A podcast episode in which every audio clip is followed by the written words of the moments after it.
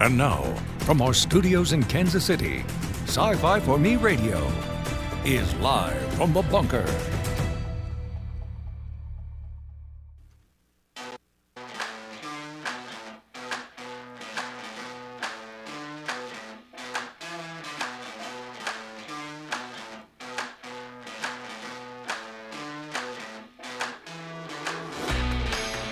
Well, here we go.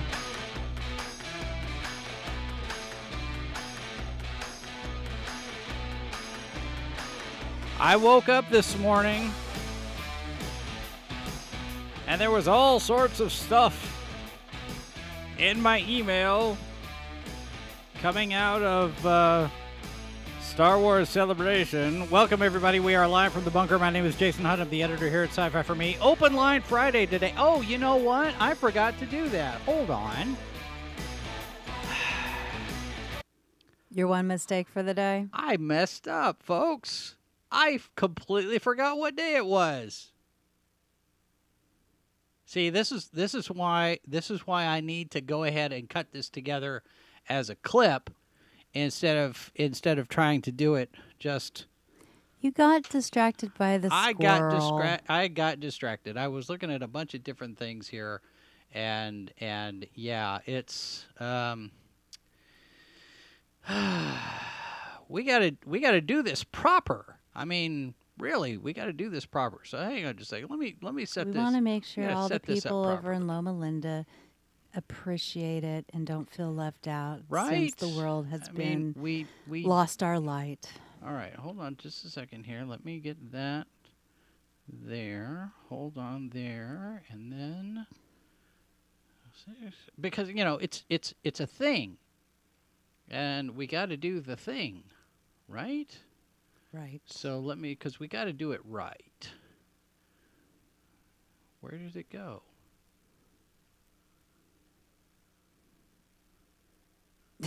Where did you yes, it does mess. It does say Friday right in front of you. Oh, there it is. There it is. Yes, I know. It does say Friday. All right, hang on. Just like, all right, yes. All right. So, all right. Now, we'll do this proper. We'll try this again. Right? Right. Right. Okay. Here we go. Ladies and gentlemen, boys and girls, children of all ages, conversationalists across the fruited plain, Mr. and Mrs. America and all the ships at sea, those from across the wrong side of the tracks, the ladies who lunch, princes of the universe, captains courageous, it's Open Line Friday. All right, now we can get to business. Right? Because I did it right. Now we got it right. And what cracks me up is that you can just sit there and be like, switch, turn on, this one. Not that one. I know. Because you just jump right into that like there was no other anything else. What do you mean? I'm just laughing at you. What do you mean like switch? Your pivot because you messed up at first. Oh, so switching over. It's like, well, just kidding. I am a highly trained broadcast professional. 34 years in the media. Yeah. What's industry? Industry, and then you saying media. And me following you blindly. Because I don't want to be making mistakes. That's how I like it. That's how I like it. If you blindly follow me, that's how we do it, right?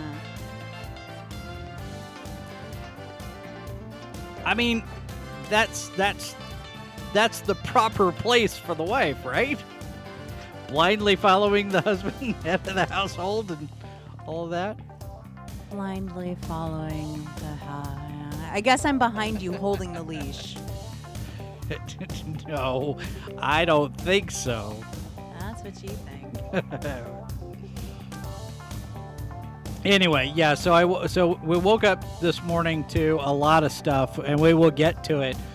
Give a shout-out to everybody who is listening to this show as a podcast. We've got listeners all across the world, including India, Germany, Spain, UK, Canada, all showing up on the map. And if you do listen to this as a podcast, you are more than welcome to join us live on YouTube, Odyssey, Rumble, or Twitch. Your choice. Pick your poison. And do connect with us on Discord. And if you're here after the fact, if you're scrolling through Memorex style, you know, you're coming over from Midnight's Edge or Echo Base or any of those streams, you can always leave a comment. If you've got topics or guests to suggest, you can always send us an email, livefromthebunker@scifi4me.com.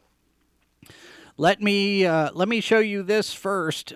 With all of the Disney news, the stock price hasn't changed. And I get it. It's Good Friday. The markets aren't open. But even after hours trading, it's not doing a thing. So all of the news that's coming out of Star Wars Celebration today has not made this bubble move at all. So just something to keep in mind. I'm not expecting it to. And before everybody freaks out,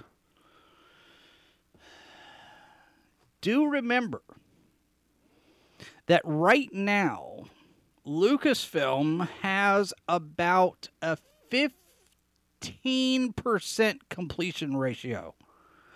So all of the stuff that's getting announced today, there's no guarantee at all whatsoever that any of them are going to get made. Now, there's a pretty good chance that at least some of them will be made. But not all of them. And Culture Casino made a good point over on Midnight's Edge earlier today. James Mangold's movie about the dawn of the Jedi, the origins of the Jedi, that one is probably going to depend on the performance of Indiana Jones 5. And we're hearing that if Indiana Jones 5 does not make a profit, Kathleen Kennedy is done. Now, how much you want to put into that, you know, bags of salt at the ready, but we're hearing that from multiple different sources. It's not just Cameron saying it. It's not just Doomcock saying it. Jeff Snyder is saying it as well. We're hearing this now from multiple different places that Kathleen Kennedy's job depends on the performance of Indiana Jones 5. And James Mangold, he's got a good track record as a filmmaker. I mean, everybody seems to like most of everything that he's done. So Indiana Jones in Mangold's hands probably could be a good thing, depending on how much control he has over the production. Well, the fact he hasn't been fired. Oh, wait, never mind. Wrong franchise. Well, but if Indy 5 doesn't make a profit, or if it doesn't perform to expectations, I would suspect that the Dawn of the Jedi movie is not going to be made. So let's roll back a little bit and go through some of the stories that are coming out this today, and we'll see what happens. So this is Daisy Ridley returning as Rey. This is probably the biggest one. This is the movie that Damon Lindelof was supposed to be doing, and it does kind of track with what we heard from WDW Pro and Valiant Renegade about a Rey movie. We've been hearing some rumors about this for a while, but now this is confirmed that Daisy Ridley will be back as Rey. But I'm interested in the fact that they are not mentioning her last name. They're just saying Daisy Ridley will be back as Rey. They're not saying Rey Skywalker. And apparently this is going to be some 15 years after The Rise of Skywalker. 15? I was hearing 2. 2 years after the destruction of the New Order, that it was her rebuilding. So basically trying to do what Luke already did and destroyed. Let's take a look here over at StarWars.com, because these are here's the official thing instead of the trade. Yes, Rey identity theft. Today during Lucasfilm's studio showcase at Star Wars Celebration Europe 2023, Lucasfilm President Kathleen Kennedy announced that 3 new live-action Star Wars films are on the way. Helming the movies are James Mangold, Dave Filoni, and Academy Award and Emmy Award-winning director Sharmeen Obaid-Chinoy. Now, it should be noted that Sharmeen Obaid-Chinoy is a documentary producer. She has directed 2 episodes of Ms. Marvel, which had to be pretty much completely reshot. So I'm not very confident at all in her filmmaking ability in terms of Hollywood narrative productions. Here's a thought. Yes. If this is going through the process of Rey starting over with the Jedi dealing and all that, okay, feed to this person's strengths. Do it documentary style. Kind of like Things We Do in the Dark, how they did the mockumentary. Things We Do in the Shadows? Things We Do in the Shadows. I apologize. Wait. You just messed up the title of one of your favorite shows. Yeah. Things We Do in the Dark. That would be a completely different show, you know. That's on... Anyway, but no, do it documentary style.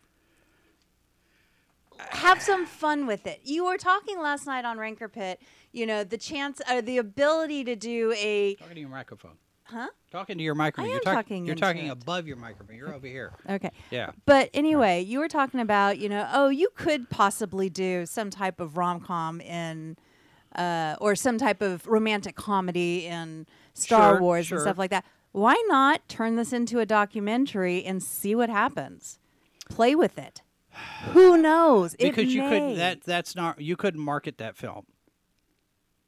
One, Lucasfilm and Disney wouldn't have any idea how to sell it, and 2, whatever it is that they put out there as trailers or promotions, nobody would want to see it because it's tap into the mind of Taika Waititi, who's working with them. Apparently not. I know the Taika Waititi thing is apparently now Mangold's project. So it sounds like Waititi is out. Now, he may still act in it, but we didn't get anything. Nothing on him. We didn't get anything about his project. And I'm seeing some discussion. We've got a couple more days, but yeah. I know, but I'm seeing some discussion that Waititi's project is now Mangold's project. And stop and consider 15% completion ratio, folks. True. They have announced how many projects that have never seen the light of day. So, everybody take a breath. But I think it would be interesting. James Mangold's movie, let me go back here to this, there. James Mangold's movie will go back to the dawn of the Jedi, while Dave Filoni's will focus on the New Republic and close out the interconnected stories told in The Mandalorian, The Book of Boba Fett, Ahsoka, and other Disney Plus series, which could be Rangers of the New Republic and whatever else they come up with. Sharmeen Obaid-Chinoy's film will be set after the events of Rise of Skywalker and feature Daisy Ridley back as Rey as she builds a new Jedi Order. Depending on how far out from the Rise of Skywalker is, you could tell that story. And... If Stephen Knight's script is a good one, Daisy Ridley has some talent. Now, say whatever you want about Rey, the character. If Daisy gets a decent script, then it might be okay. Maybe. But you've got a director who's gotten hardly any experience whatsoever in fiction narrative storytelling. She's a documentary producer above everything else. She's a journalist. She's a news person. This is not who you get to helm a blockbuster tentpole thing. Especially if it's going to have so much CGI that you're not going to know yourself coming and going. It's all going to be green screen. But I don't think any of these movies will actually make it past the development stage. Now, Valiant Renegade thinks that the Rey movie is going to get pushed through come hell or high water because Bob Iger is going to make it happen no matter what. And he might be right. And we're getting some indication that the Acolyte could be a real thing. We've got reports that some footage was shown, although it hasn't made it out anywhere. I've heard that it's leaked, but I haven't found it yet. And you actually get to see some of these people who have signed on. Well, the cast was out there at the event. So we've got photographs of the people who are supposed to be involved in this thing. Well, they're saying that in what was shown in the footage, you actually get to see Carrie Ann Moss. But, I mean, that's what? A small day's work, if anything. Hey, I know you... Can you take a break for a second? Yeah. But it was interesting. It seemed that everything on the showroom floor stage that they have at Celebration, because I've been watching Echo Base since 6 a.m. this morning, has mostly been Acolyte people. It's like they're parading them around heavily for some reason. Yeah. Well, and MS says the problem with Star Wars is only having two Siths at a time. And word is the Acolyte is going to be Rise of the Sith in terms of its storyline. So, I don't know. I don't know. But there's a lot of news coming out of this. We have Here's Variety. Star Wars The Acolyte. First footage debuted at Star Wars Celebration. They don't say about what it is. And it could be a sizzle reel, just like Cameron has been talking about. Or it could very well be that Cameron got this one wrong.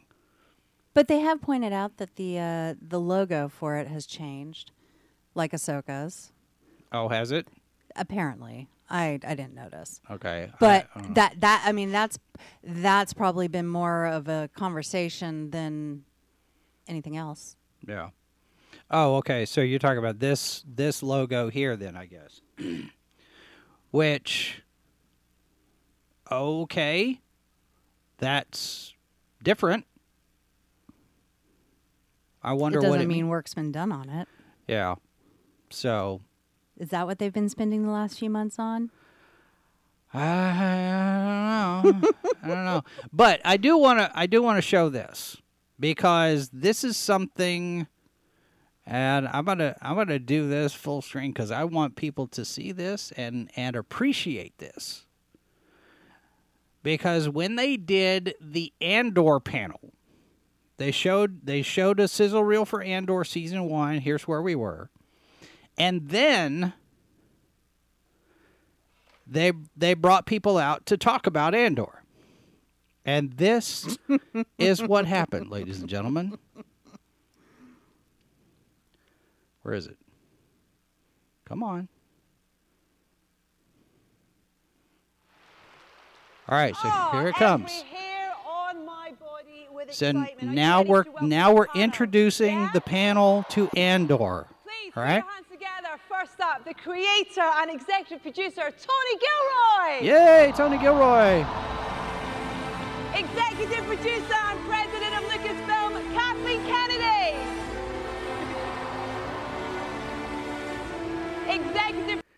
That sounds different than it did, doesn't it? Well, and they were even discussing how you could even tell in her walk. She got deflated. Yeah, but that's not what it sounded like before. I know. Have they played with this? It would not surprise me. Have they played with this? Because what you just played was more than what they've been showing. Yeah. A lot more. It was. Because the audience was silent. The music's been mixed. It's the music's out a little bit more and Cassian.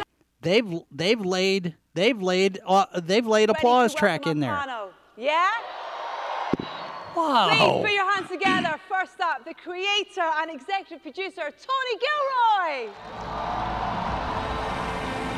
Executive producer and president of Lucasfilm Kathleen Kennedy. Yeah. They've doctored that. Cassian Andor. They've doctored that. Wow!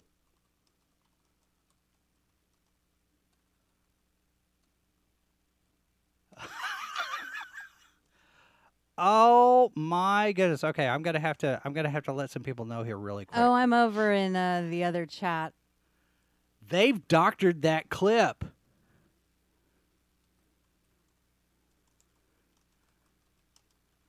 All right, so wow, why is this everything? I've got so many tabs open.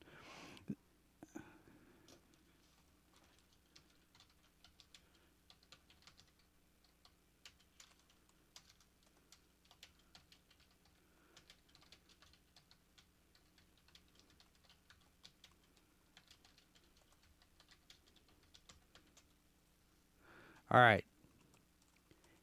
Fun times, folks. Look at that. Wow. That's I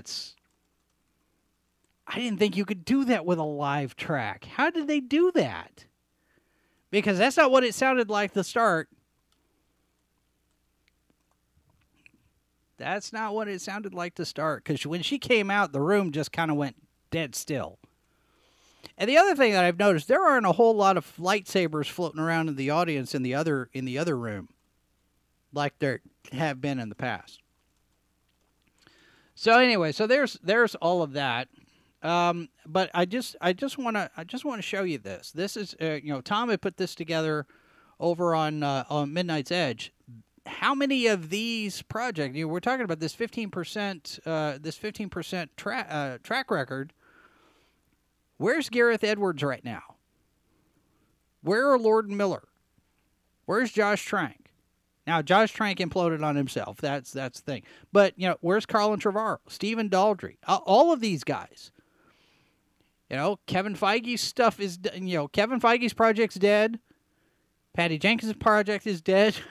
It looks like Taika Waititi's project's gone. Damon Lindelof is gone. Ryan Johnson's trilogy is not going to happen. Let's not get our dander up too terribly much about the stuff that's getting announced today, because we may not get any of it.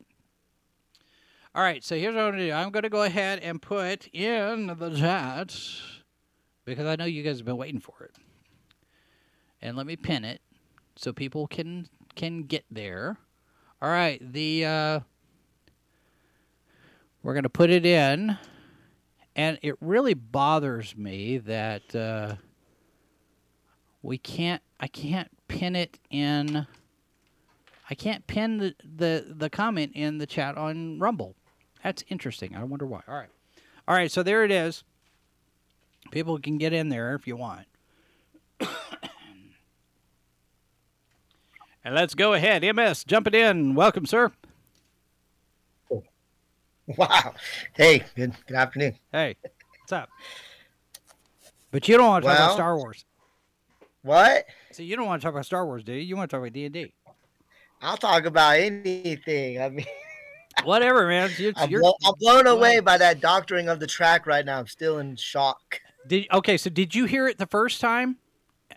I have not. So because they've been playing that clip over on Echo Base Network, and it doesn't sound like that at all. That's crazy. For me, my question would be,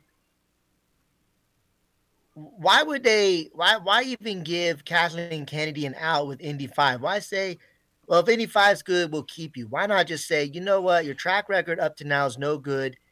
I don't. You know, why even bother? I don't think it's a question of keeping her. I think it's a question more of how she exits, because we already have word, and you know, the general assumption is that Indiana Jones is her swan song, and then she retires gracefully at the end of the year when her contract's up.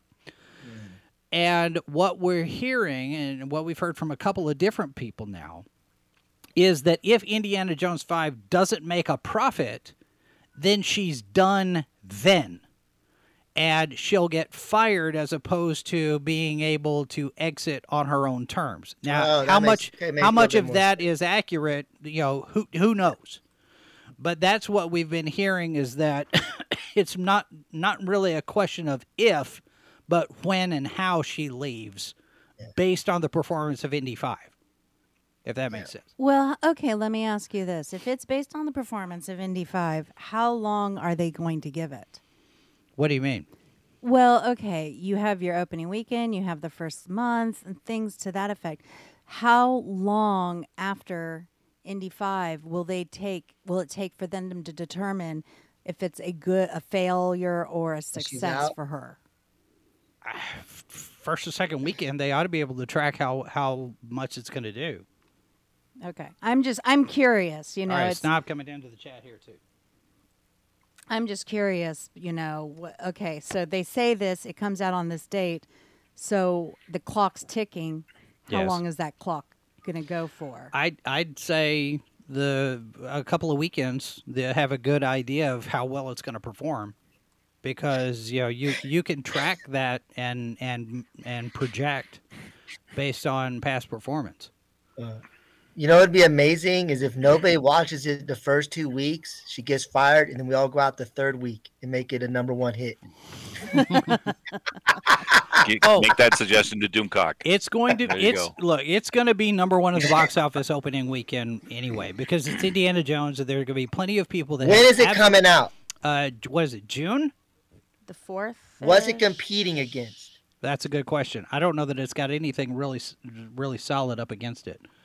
Yeah, because I'm not 100% sold, especially after the Crystal Skulls. Not like, and you know, like Indiana Jones, in my opinion, anyways, much like Star Wars, and why I think they get it wrong is it's, you know, it's based on the pulp fiction of the 30s and 40s, and I don't think people today understand those things. Well, except Crystal Skull is not, because if you look at the time period of when that story takes place, it's in the 50s, and the 50s. Were the B-movie drive-in schlock science fiction alien invasion movies, which is what that one's more modeled after. Now, the first three, yes, you're right. The first three were the Saturday morning serials of the 30s. But now we're into the 50s. And now we're into the late 60s, early 70s with this one. So the style of this film and the story that's being told is going to be completely different from all of the others anyway because of when it happens. Bell bottoms. And he'll have a black sister with him with a big afro as a sidekick. Mutton chops. We did see. That'd be awesome. We did see an African American female with a big afro, but I don't think she's a major player character in this. I think she's Pam Grier. That's who they need. Pam Grier. That's who they need. Right? That would be awesome. He's a mean mother trucker. Yeah, right. Right. And he needs a soundtrack like Shaft. Bow, chicka, bow, bow, when he's walking down the street. And people have people have made note of the fact that the new trailer that got released today incorporates what is it? It's the Rolling Stones, "Sympathy for the Devil." Mm-hmm. Mm. Why that track? Because that's an interesting choice. That's Kathleen Kennedy's. She's begging us to have sympathy on her.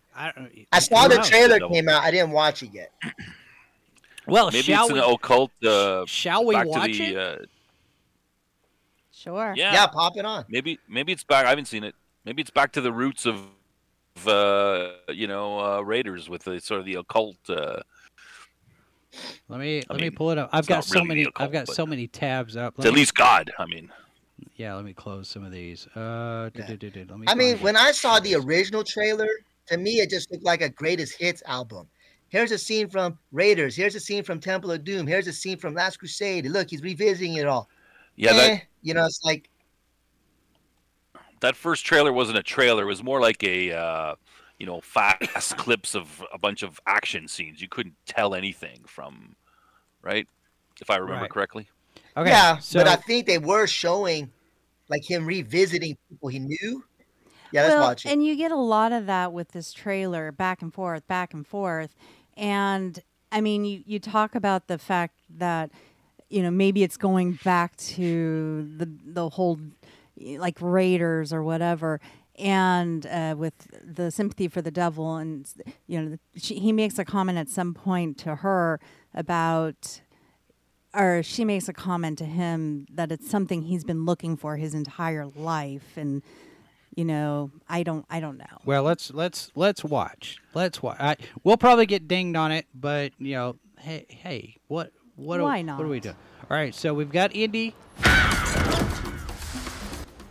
now he's on the bus. Now this, you'll notice here, we've got a bunch of people dressed as astronauts.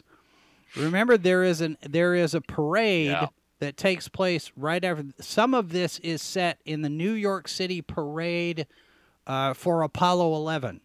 So that's probably where he's on his way to do. I'll probably bring it. Surprise! Hey, surprise! I'm retiring. Well, in that case, what are we drinking? Same for the goddaughter. Okay, now we've established that she's the goddaughter. I can't hear anything. You can't hear it at all? There's no audio. No audio. Okay, hold on a second. I thought you were doing that on purpose, but no, it. I was gonna go MST3K on and just start. Hold on. Share screen. Entire Indy screen. Goes to a birthday party. I gotta say, I don't really like this Dial of Destiny. It doesn't have the same punch as the Temple of Doom. Okay, know? I did that again. The Last Crusade. You know, a dial. It's like. Like I'm washing machine. I'm setting my washing machine to heavy loads, light load. Indy calls Maytag, and they tell him we'll be there in 4 weeks.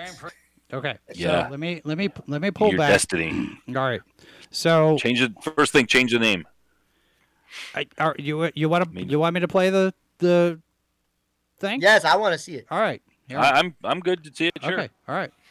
Audience probably wants to see it.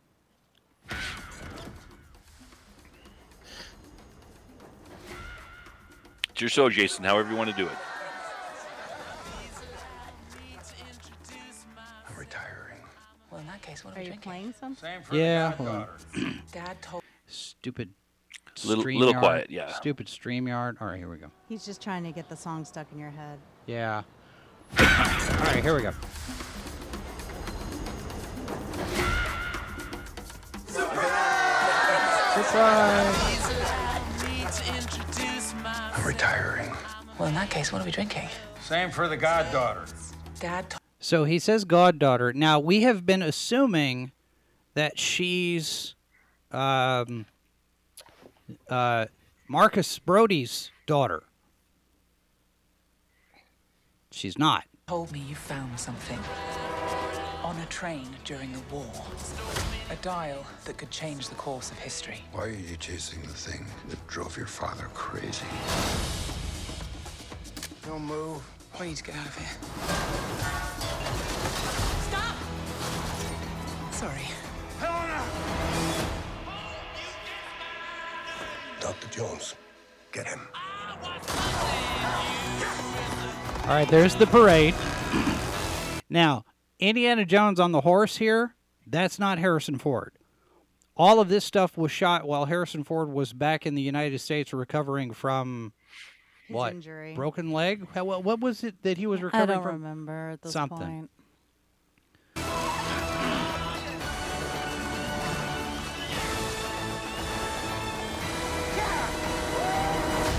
And I'm sorry. Mistakes. And with this, I will correct them all.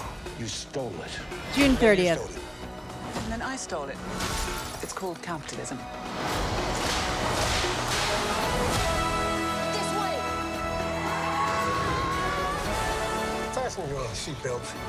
There might be some turbulence. You've taken your chances, made your mistakes, and now a final triumph. Indy! Give him hell, Indiana Jones! It's good to see Sala back. I've seen things. I've been tortured with voodoo. Been shot 9 times, including once by your father. Ah. So there's Toby Jones, who's not playing Marcus Brody. And the implication here is that his character is Helena's dad. So that kind of looks like they're changing history in that scene right there. Maybe? Because it starts off with him saying, I was shot by your father. And then there it looked like he's catching a bullet almost. Or did I missee that? I think it caught him in the arm. Or just missed him or something. Yeah. It kind of nicked him on the arm there. Right there is what it looks like. I've been looking for this all my life.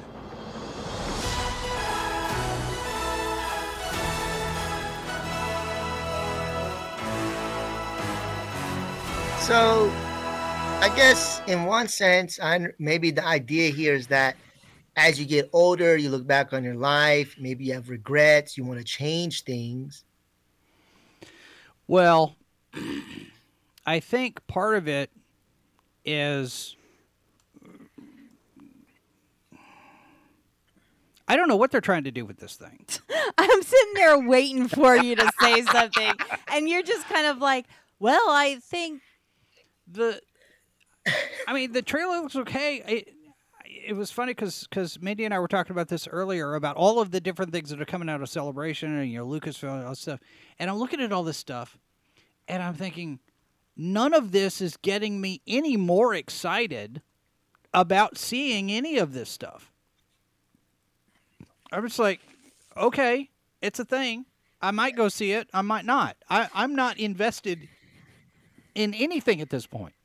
Well, and when I saw that we had the trailer for Indy, part of me was like, wait a minute, hold on. Where are we at right now? Oh. Well, now also consider that that Indy is going to premiere at Cannes Film Festival. So it has to be done by then, because they're going to do this whole big thing celebrating Harrison Ford's career and blah, blah, blah, blah. And if the reports are true, Bob Iger and Kathleen Kennedy had a face-to-face here a couple of weeks ago, and he basically said, this movie is a mess. Fix it. And she's got to fix it. Because or else. Well, based on the first trailer, what I remember from the first trailer anyways was that the goddaughter was obviously had a bigger role and looked like she was going to take over for Indiana Jones, which of course when you saw Crystal Skull, that was going to be Shia LaBeouf's kind of thing, which never really panned out. And I know that really got a lot of people upset, because a lot of people were like, you know, every time Kennedy makes a movie, her MO is basically, I'm just going to replace the main character with a woman, and you know, that's the end of it. When I watched that trailer, a couple of things that stand out to me. The first thing is the way they cut the scene where it says capitalism. That's capitalism. Yeah. Oh, you stole it from me. I stole it from you. So what are you trying to say? Capitalists or just thieves? So you're already alien. You know, there's going to be a big part of your audience is going to be alienated by that particular sentence right there. The second thing is if I'm assuming Dial of Destiny, based on what I'm seeing, the idea is that you can change mistakes you made in the past. But I don't really get that trouble. From the trailer. Like, what mistake does Indy want to change? Or if there's a multiverse aspect to the movie, maybe that's something, you know, like a S.M. Sterling kind of a style book. That needs to be in the trailer. Hang on, because it says in the trailer that he found the dial. That's not what he's looking for all his life. There's a juxtaposition there that makes you think that. But remember, when she says, Dad told me you found this thing. So it's already been something. She says at the, where is it? Here. A dial that rang. Here we go. During the... let me pull it back up. All right, so... I don't know if you can all hear it. Yeah. Okay. What are we drinking?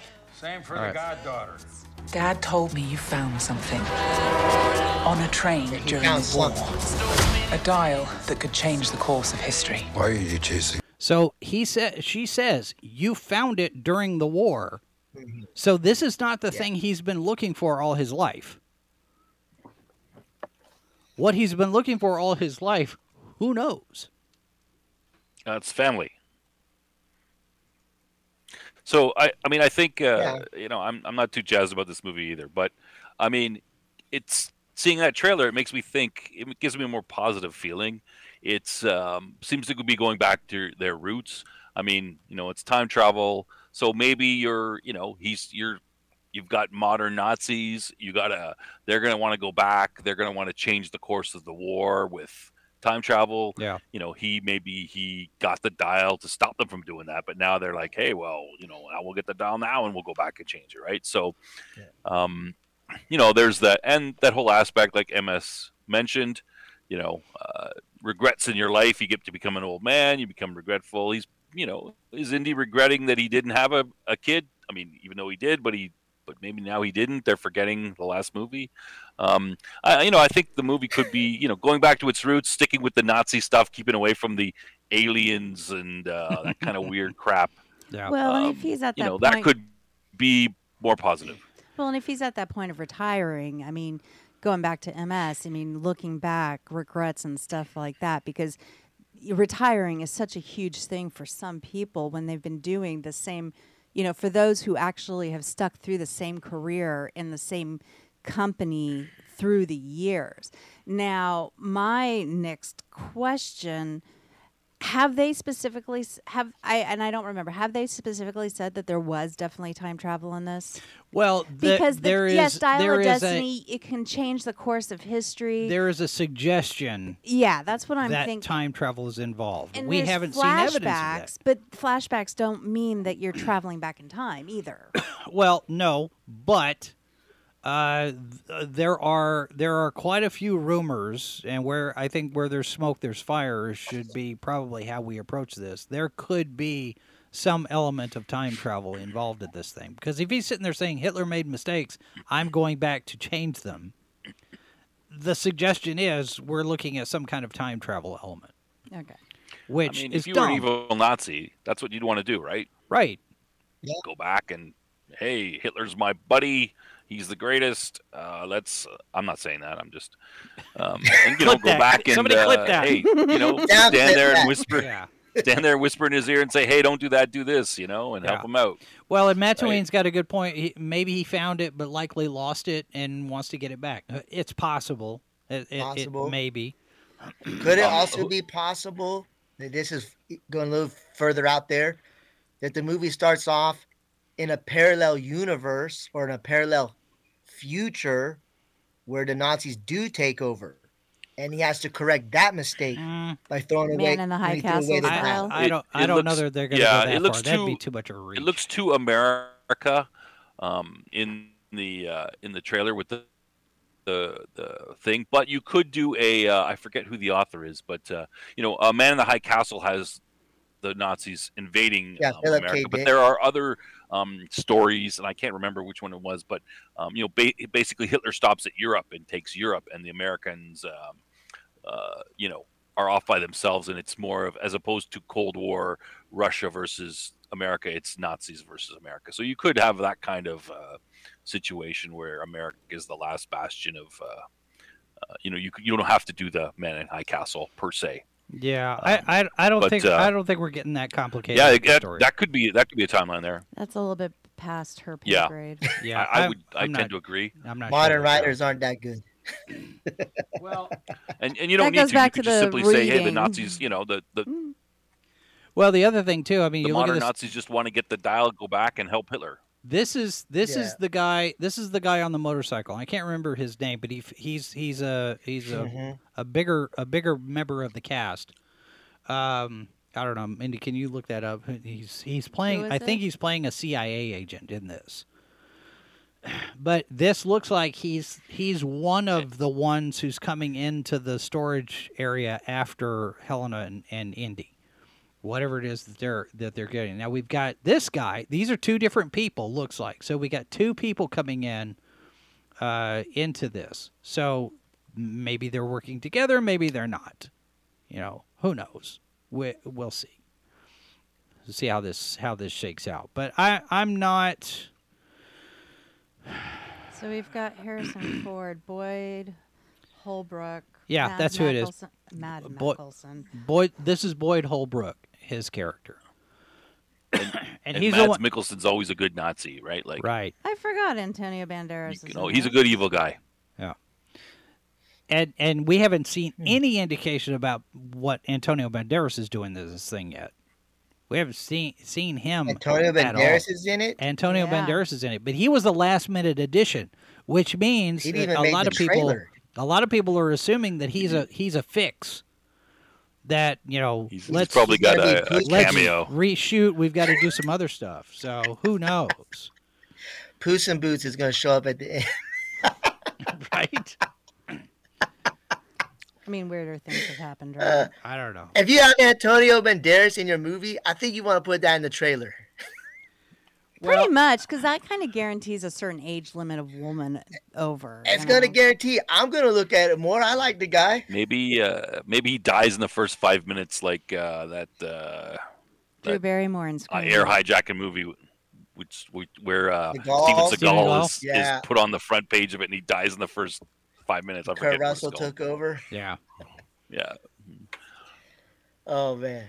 I did want to talk D&D. We can also talk Star Wars. So what do you guys want to do next? Well, we got other trailers. We did. Yeah. I mean, we might as well get some of that. Trailer reactions? I guess. Okay, so we actually got a trailer for Ahsoka. Let's start there. All right. Let me hold up. All right, so we've got a trailer. I did watch this one already. All right, so here we go. Something's coming. Something dark.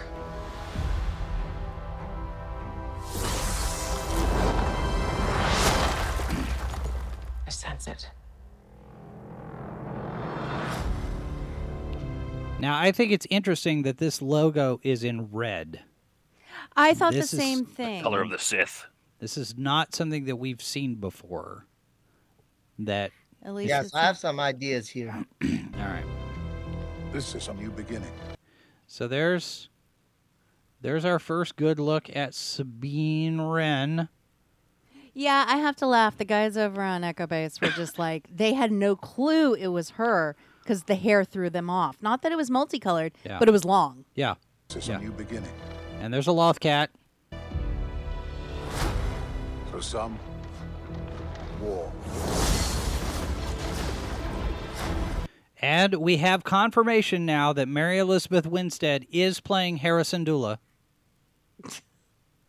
from Rebels. There's Chopper. As long as they didn't replace Dave Filoni's Chopper.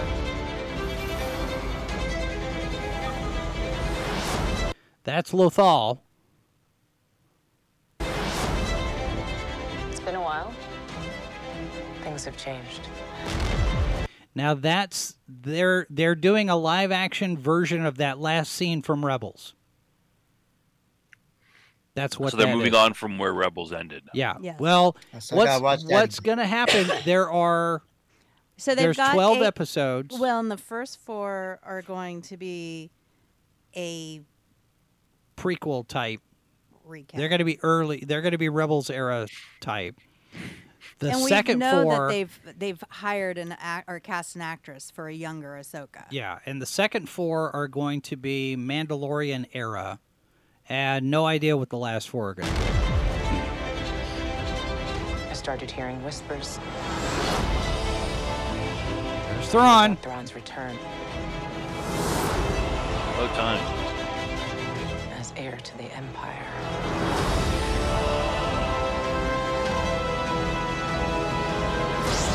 We have to prepare for the worst. The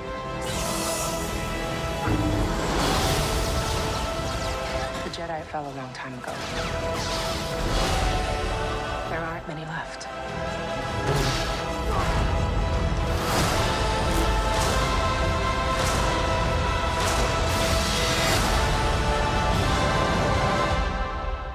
Except she's not. It is time to begin again. She's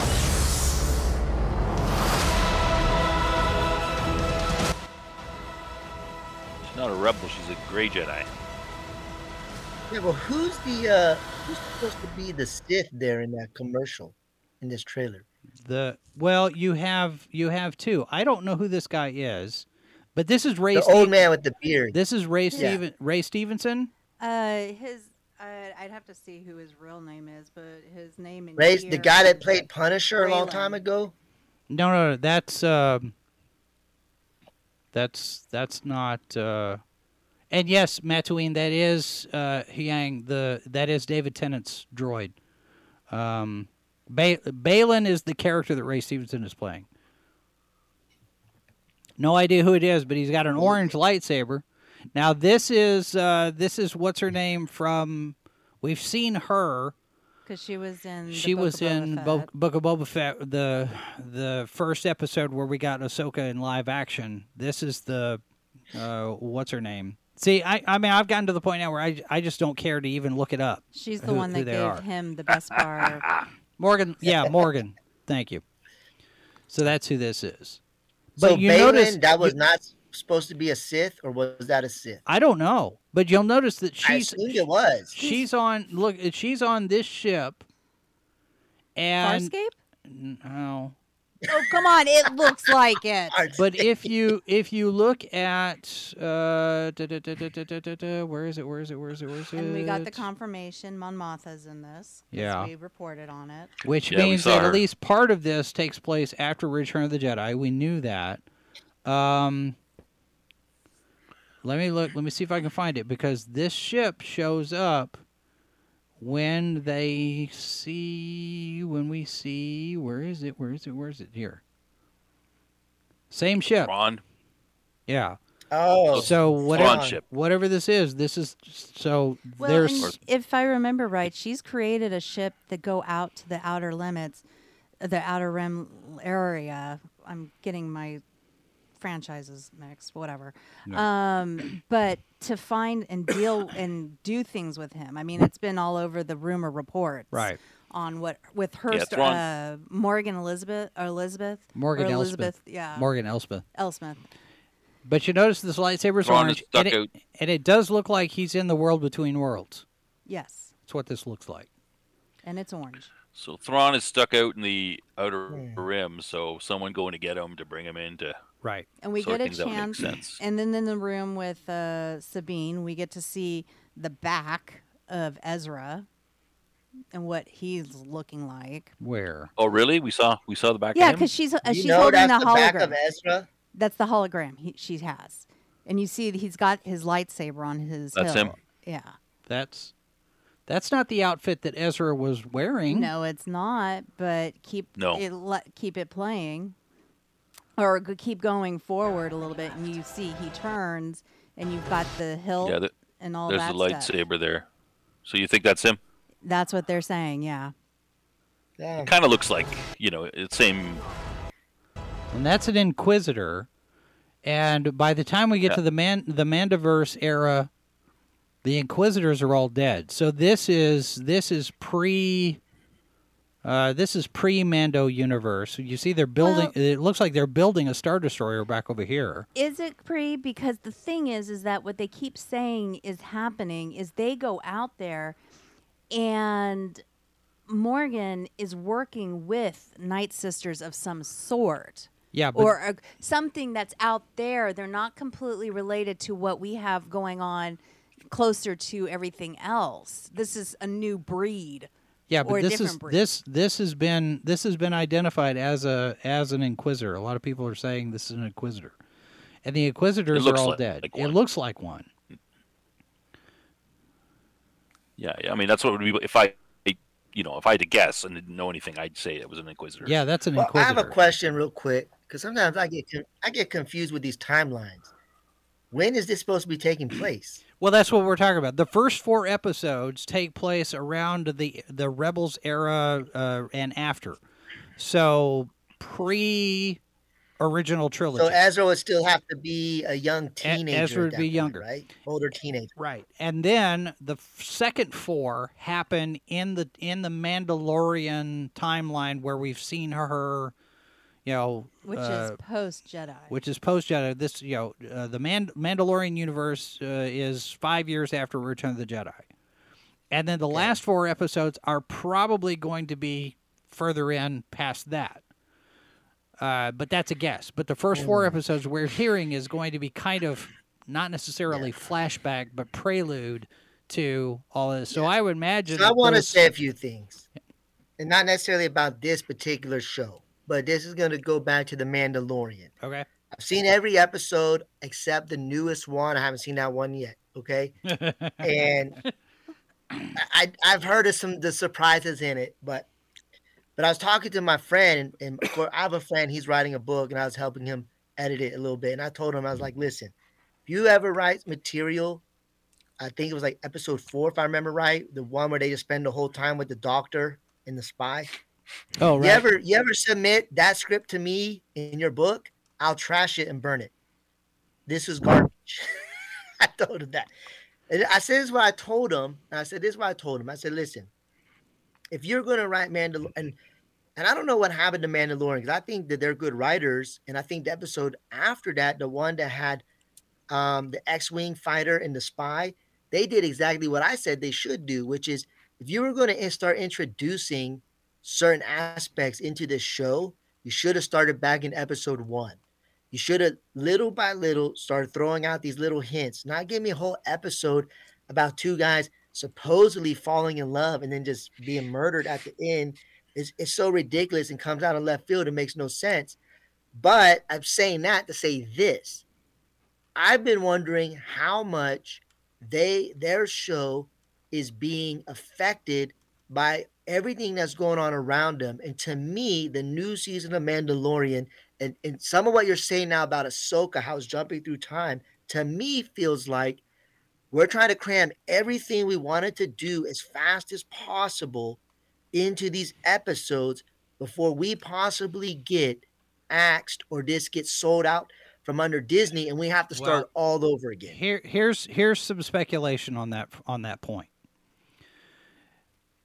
There is Dave Filoni's movie, which is going to be the capstone of all of this stuff that they're doing with all of these shows.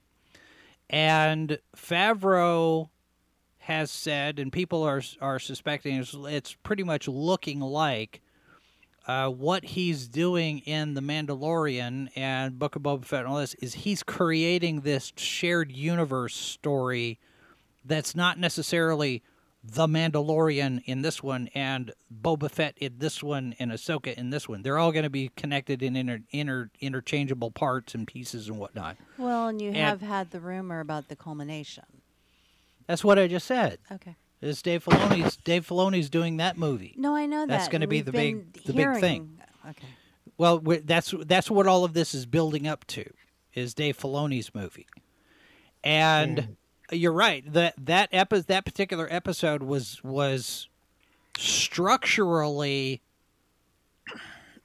bad. Garbage. Because we didn't get any Mandalorian in that episode of The Mandalorian. Except well, it doesn't matter if there's no Mandalorian. It's just that I just felt like I was just watching a whole new show at this point. Right, and that's what I'm saying is if you're going to be doing a show called The Mandalorian and your lead character is The Mandalorian, then he needs to be in the show. And we had these bookends with him and Bo-Katan at the front and back end of that episode, and then it's all Dr. Pershing in the middle. And what we needed to have from a structural standpoint, from a story standpoint, is at some point in there, it needs to be broken up so we see what the Mandalorian is doing while all of this stuff is going on. There still needs to be some kind of a connection to the timeline to let people know, yes, you're still watching a Mandalorian show, but we're going to go over here and do the side quest and set up because this is setting up something else. And this is what I'm talking about where Favreau is building out this whole shared universe thing where it's, you know, he's dropping pieces and parts into these shows in order to do something else. I think the Dr. Pershing stuff is going to end up leading into Rangers of the New Republic because that's what we've got, you know, X-Wing fighter guy chasing Moff Gideon, who apparently is probably going to be back in the next episode. Well, they did show 8 episodes, or they did show 8 minutes of next week's episode at Celebration this morning, and they'll show the full episode later to the crowd, but they showed 8 minutes and it was all Moff Gideon. Yeah, so he's back. So that's, yeah, we're definitely getting him back. This is basic structural writing. I mean, how can these guys make these mistakes? I mean, this is basic stuff. Like, I'm not a paid writer, but I mean, if I was, I'd be pretty embarrassed that I can't even, you know, realize that, hey, if I make the show, it better have, if I'm making Superman, it better have Superman in it. I mean, yeah. Well, you know, and one of the other things they've talked about with having the Filoni and the Mandoverse and stuff is that with Filoni's movie, it's a way to tie all together everything that's happened on TV into something and kind of end those stories. Not that the Mandoverse is going to end on television, but it gives them the ability to move on, I guess is the best way to put it. Like, we've got this, it's coming, can't say it won't show up at some point, maybe again, but it's their way of tying it together, getting it and moving on, continuing in the Mandoverse without what we've got at this point. Yeah. Well, and some people are suspecting. But what it feels like. Go ahead, Jason. No. Go ahead. Well, I'll comment on what we just saw, Ahsoka. I mean, I think that, I mean, I'm fairly positive with what I just saw. I mean, I don't want to see Rey. Rey's a Mary Sue. She's a crappy character. The whole. You know, First Order and all that stuff doesn't make any sense. I don't want to see any of that. You know, Ahsoka's a good character. I like her. She is, you know, she's not a Mary Sue. She's interesting. She's a gray Jedi. She's working in this time when the Jedi are not, you know, have been destroyed. Is she, you know, is she supporting the Jedi? She's not really trying to bring them back because I guess she recognizes that there's something wrong with them because she's left them. But, you know, what is she doing? How is she trying to, maybe she's trying to, you know, focus or shape the future of the Jedi in a different way than we've seen in the past, in the Old Republic, you know, pre-Empire.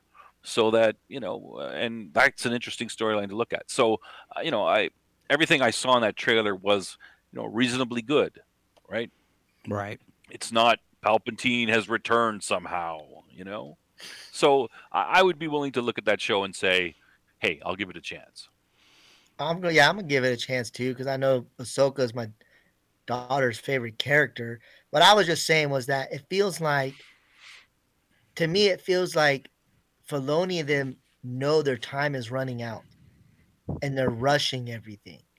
And when Snob brings up, you know, her being a gray Jedi, it reminds me of a book series by L.E. Modisett Jr. called "The Magic of Recluse," where they have black wizards who are the good guys, white wizards which are chaos, and then gray wizards where they try to balance it. And that's kind of like what I see happening in the storyline here. It's almost like they're kind of following some of these ideas he put into this book.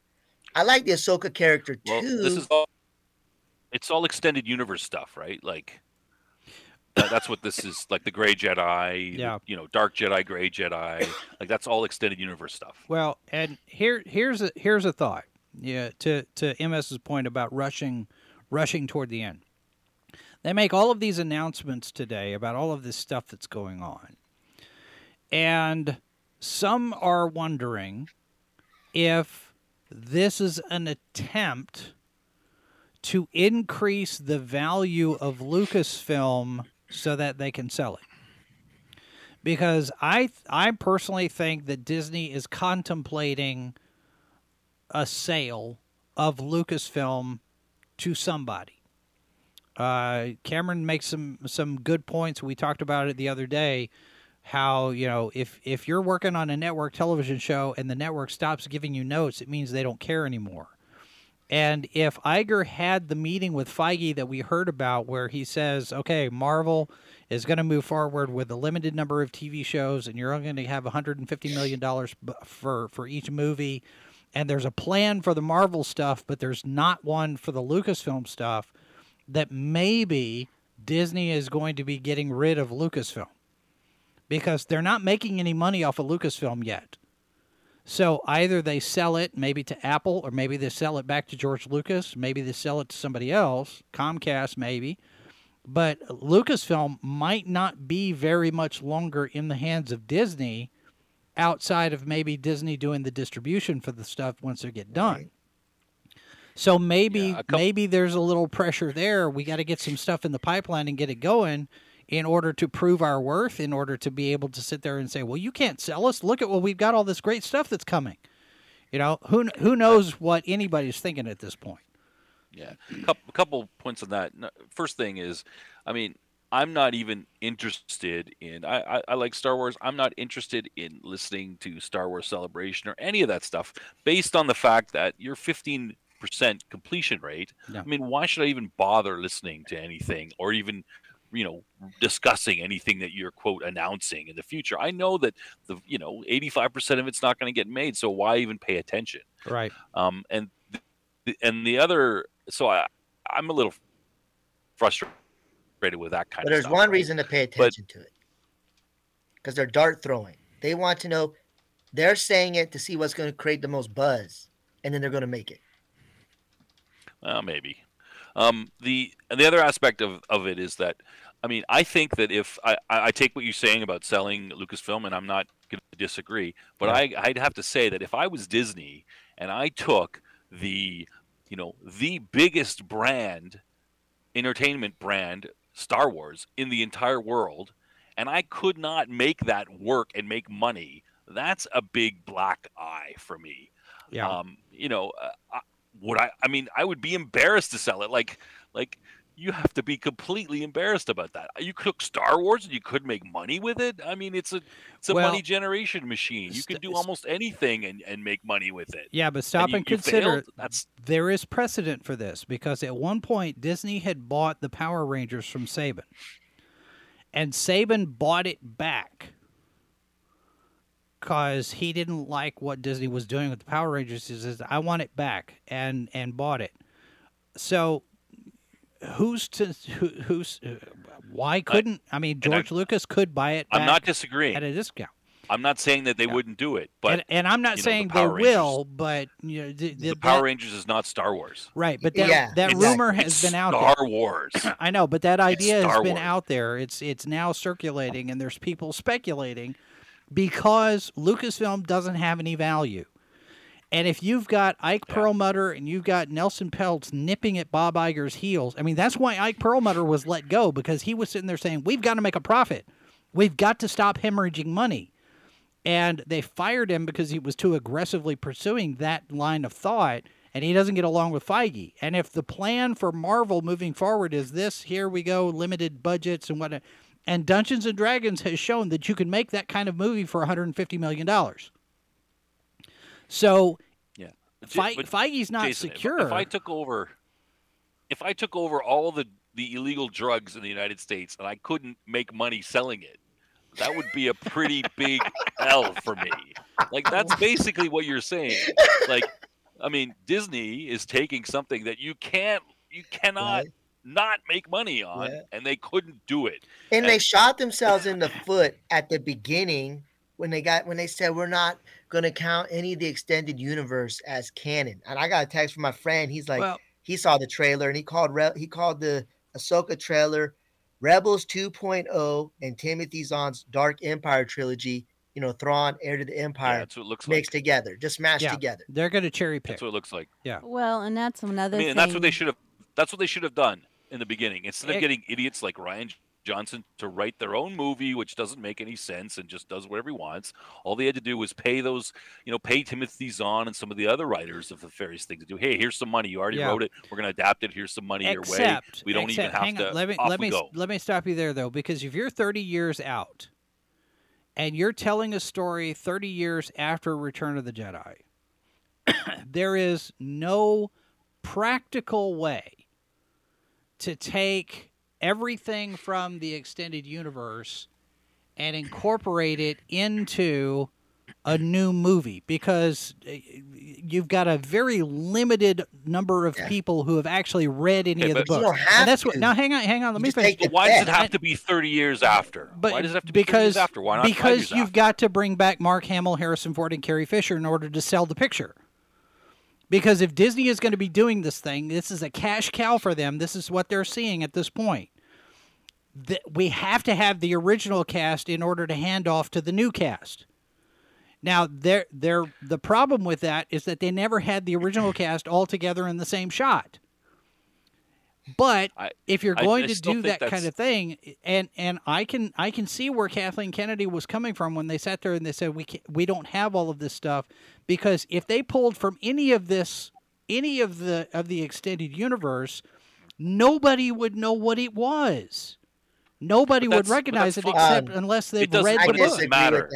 I disagree. It doesn't matter if people know what it is. It's you're just trying to tell a good story. You've got these extended universe stories, which some of the you know, pick and choose whichever one you want. That's good. And if you want to say, I know that the Thrawn trilogy happens 5 years after Return of the Jedi, but if I want to set it 30 years after, if that's what I want to do, I can do it. I mean, I don't have to follow it exactly, but I can just pick and choose whatever I want. Like, I'm not saying follow it to the letter, you know. Yeah. You screenwrite it, you do whatever. And I think that probably, I mean, I think what you're saying is correct, and that's probably what their thing is. Oh, it's been 30 years, so we have to set 30 years because Mark Hamill is going to be 30 years older, and Carrie Fisher is going to be. So we got to do this. Yeah, because we're catching up. And that's just up with limiting your thinking with what you're doing. You're starting from the wrong place.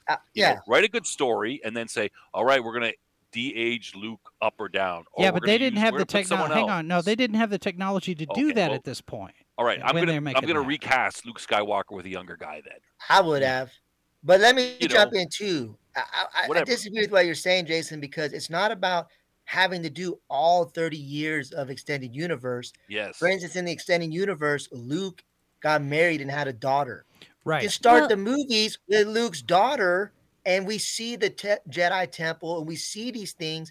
And you could throw, you know, Easter eggs at people and make people want to go back and read those books. Except, but nobody is going to go back and read the books. I mean, we're seeing that now with the Star Wars movies. Is everybody complaining about having to do homework to watch the, you know, you got to read this book to explain it. You got to read this comic book to understand. You can't do that. You don't have to. You still make a good movie, but it can be set.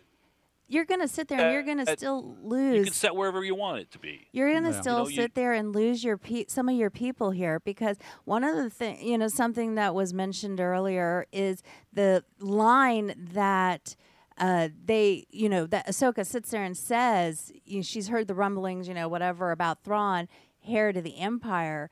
Okay, well, yeah, we just threw out the name of a book that is loved by a lot of people, and a series that's loved by a lot of people. So they've just teased that. Great. However, as Jason has pointed out, you can't do that without Luke and Mara. And all of a sudden, okay. let me say, you can't do an accurate Heir to the Empire.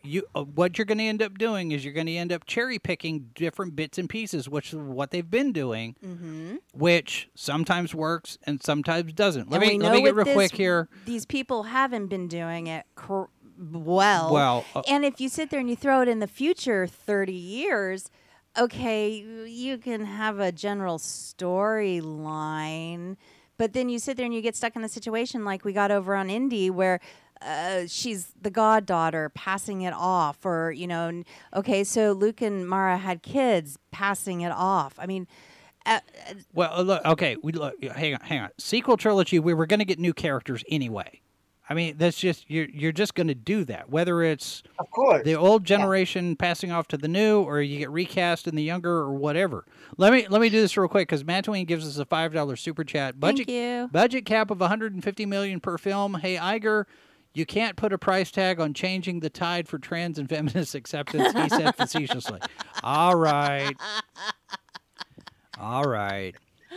And look, I don't want to turn this into a thing. I'm not invested one way or the other. I'm just saying I can see Kathleen Kennedy's point from a creative standpoint of, if you have all of this 30 years of canon, like you're saying, Snob, it locks you in. If you decide that you're going to adhere to all of this, you're limited to what kinds of stories you can tell based on what's already been told that nobody knows about because nobody's read those books. Not enough people have read those books. Right, and I'm not saying that they should have come out and said, hey, extended universe is now canon. We're locked in. I didn't say that at all. Yeah. I said simply go through and, you know, don't say yes or no. Go through and pick and choose. Pick the good stories out out there. Instead of having these idiots write these crappy stories which are garbage, pick and choose the good stories out there that you like. Pick them from the, you know, from the comic books, from wherever you want, and start to build a new post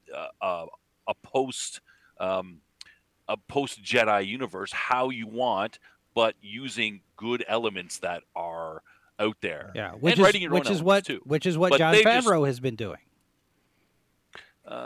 To a certain extent, Favreau has been doing that more than anybody else has.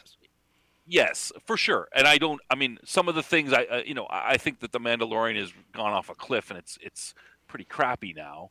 Yes. But I can see that he tried to do that. I disagree with some of the story elements that he did, and I kind of scratched my head wondering what the hell is going on. Plus, he's a little bit constrained because he's got to, well, we're going to have the First Order. We got to go to that spot. And I'm like, don't go to that spot because it's just garbage. Everything. But imagine this. Garbage. Well, he's also stuck with Grogu, who wasn't supposed to be in Season 3.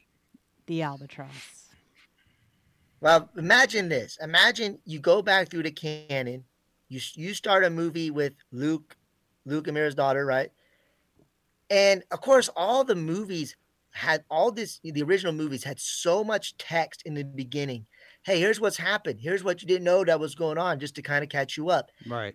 Then Filoni and the other guy can, instead of having to make stuff up, they can go back to the canon and say, hey, we're going to film this, or we're going to film this for the Disney Plus series or Disney Plus, so that people who want to know these things will go back and see this. And you're not alienating your original audience, but you're also able to bring in a new audience by having your new cast members. You have a tie to the old, and you can start something new. Yeah, there's a couple of video games. It wasn't Jedi Academy or anyway. They're quite old now, but 20 years old. But there was a couple of them with Kyle Katarn, and it's about Luke setting up a new Jedi Order, and he's and they have there are various Mara Jade comes into there, I believe. There's that's how he meets her. She's in this. She's one of his recruits, I believe, and they recruit people, and some of them have Sith tendencies. They have various elements of the Empire they have to deal with. I mean, you could adapt from those stories. Sure. How long is it going to take to set a Jedi Order up if you're like one guy? It's going to take years, right? So he's bringing in his first crop of guys, and they're going out and bringing more crop of guys. Some of them might fall to the dark side. Some of them have different ideas of what it means to be a Jedi than what Luke did, or what there's all kinds of stories. Those video games were pretty good. I can't remember. Jedi. It wasn't Fallen Order. I think is later. I think it's Jedi Academy or something. Who was it that came out and said they wanted to play Kyle Katarn? Somebody was there was an interview. Somebody said they wanted to play Kyle Katarn. Who was it? Shazam, Chuck, Zachary Levi. Okay, yeah, all right, yeah, Zachary Levi. I could see it. I guess maybe. I don't know. Yeah, I'm just you don't have to. There's just lots of. There's lots of options out there. Yeah. You could do Star Wars. You could do the two video game Knights of the Old Republic. You could, they have an entire MMO that they did, Knights of the Old Republic. You could pick and choose various storylines. The storyline with Revan is pretty interesting, and it's set, a couple thousand years before the movies. You could do that. You could do those, and you not mess anything up. Well, and tell the stories from the video games. The Rise of the Jedi, the Dawn of the Jedi movie apparently is set 25,000 years before the original trilogy. So maybe they do that. Star Wars Jedi Knight. They were Star Wars Jedi Knight, and then Jedi Knight, and Jedi Academy, and Jedi Academy 2, stuff like that. Yeah. Well, and Kevin J. Anderson did a whole Star Wars Jedi Academy series, so you could pull bits and pieces from those too. Yeah, and Anderson's a pretty good writer. You're not gonna have the sequel problems that you have with the poor writing. I mean, yeah, they're not going to write. He doesn't write Mary Sue's. I mean, he's got a lot. Anderson's got a lot of experience. Well, it'll be. He's not. I don't consider him the best science fiction writer out there, but he's pretty good, and yeah. He's definitely good enough to do a Star Wars movie, and he'd do a way better job than any of the crap that we got. Well, yeah, it'll be interesting to see how it goes, because besides all of this, you also have you've got the Karen McCarthy lawsuit they've still got to deal with. You still have whatever PR damage has been done with Jonathan Majors in terms of Disney. Lucasfilm's got their problems, yep. But Disney's got their thing, and they've got a new problem because there's another lawsuit. This breaking today, Sarah Ziff is suing Disney over alleged attack by an ex-Miramax executive. So this goes back to Weinstein days. She's basically suing all of the companies saying, you guys made it possible for this to happen. Mm. So this now is a thing that Bob Iger has to deal with. I got to say, this discussion has sort of made me maybe a little bit more appreciative of what Filoni has to go through. He's got his ideas. He's trying to, it seems like you mentioned, Jason, maybe he's trying to, set up this post Return of the Jedi era that's trying to be reasonable, but he's got these people sticking their nose in and saying, hey, put this little puppet in there. People like him. They think he's cute. And they go, oh, and by the way, everything's got to go up to the sequel. You can't get rid of the sequel, and he's like, "Oh, it's all garbage." I mean, it's all garbage. Well, and I think we've heard that story that kind of conversation has happened, because apparently Favreau at one point had threatened to just walk, and had a meeting with Bob Chapek and said, "I need to do this my way, or I'm not going to do it at all." And the inclusion of Grogu in season 3 apparently was mandated from somebody higher up. It might have been Chapek. It might have been Iger, because Iger's never left. Even with Chapek being the CEO, Iger was still in that office, doing his little thing, keeping his fingers and everything. And who knows how much he messed up because of all of this. And you have firing Gina Carano. You have Rangers of the New Republic getting sidelined because of all of that mess. So Favreau's basically got to pivot at this point. And then he gets told that you've got to have Grogu in there. I don't understand that. I probably would have got fired, but I would have just had Grogu sitting on the Mandalorian's shoulder everywhere you go, like, and never doing anything. I go, oh, you want the puppet in that show? Here he is. He's stuck on the guy's thing like a parrot, well, and he's in every shot. It's like this last episode. The thing is with Grogu's a puppet, right? It's not like he can complain. He can't come out and say, "Hey, I didn't get many lines in that last episode." Oh, yeah. I want to renegotiate my contract. He's a puppet. But here's what I would have done. I would have just said, "Hey, Grogu's out of Mandalorian. Now we have an opportunity to make an animated show with Luke and Grogu being trained." That draws in the children and creates toys for you. You could. That's not a bad idea. Why am I smarter than Disney? That's not a bad idea, actually. My left foot is smarter than Disney. Well, I like the idea of Grogu, that in some, he's gonna, in some point we still have a Yoda, like, that his race exists still, and in some, 100 years in the future, when he is, properly trained, he's going to be a force to be reckoned with, and he's going to, help the Jedi out. But, I don't need to see him every day. And come on, are you writing a show for everybody, or you're writing it for 10-year-old girls? It's Batman and Robin. All over again. Put some rainbows and unicorns in there. Yeah, it's Batman and Robin, where you have the Warner Brothers marketing department saying, "Make us a big movie that's a toy commercial," and that's what we got. And Joel Schumacher's career suffered for it. Yeah. So his career suffered because he put nipples on the bat suit. No, it was a lot more than just that. I mean, that whole movie was a giant toy commercial from Warner Brothers marketing and merchandising, and we got to put all this stuff in so we can sell the action figures and the toys and all this other stuff. There's been a documentary. They've done interviews on this stuff. You know, Schumacher said, this is what I got stuck with, and here's why. And I ended up having to make this movie because Warner Brothers merchandising got involved and turned it all into all this movies? Mess. No, the Batman and Robin one. The one with Schwarzenegger as Mr. Freeze. Just the Batman and Robin was that. Yeah, the Clooney one. They were all kind of campy, right? I show my daughters, you know, the original Batman from the 60s. Yeah. Yeah. And they go, oh, it's pretty campy. And then, but looking back at the Schumacher movies, they're pretty campy too, but in a different way. Well, Schumacher only just made the one. Oh, right. Yeah. Tim Burton didn't make Forever, too?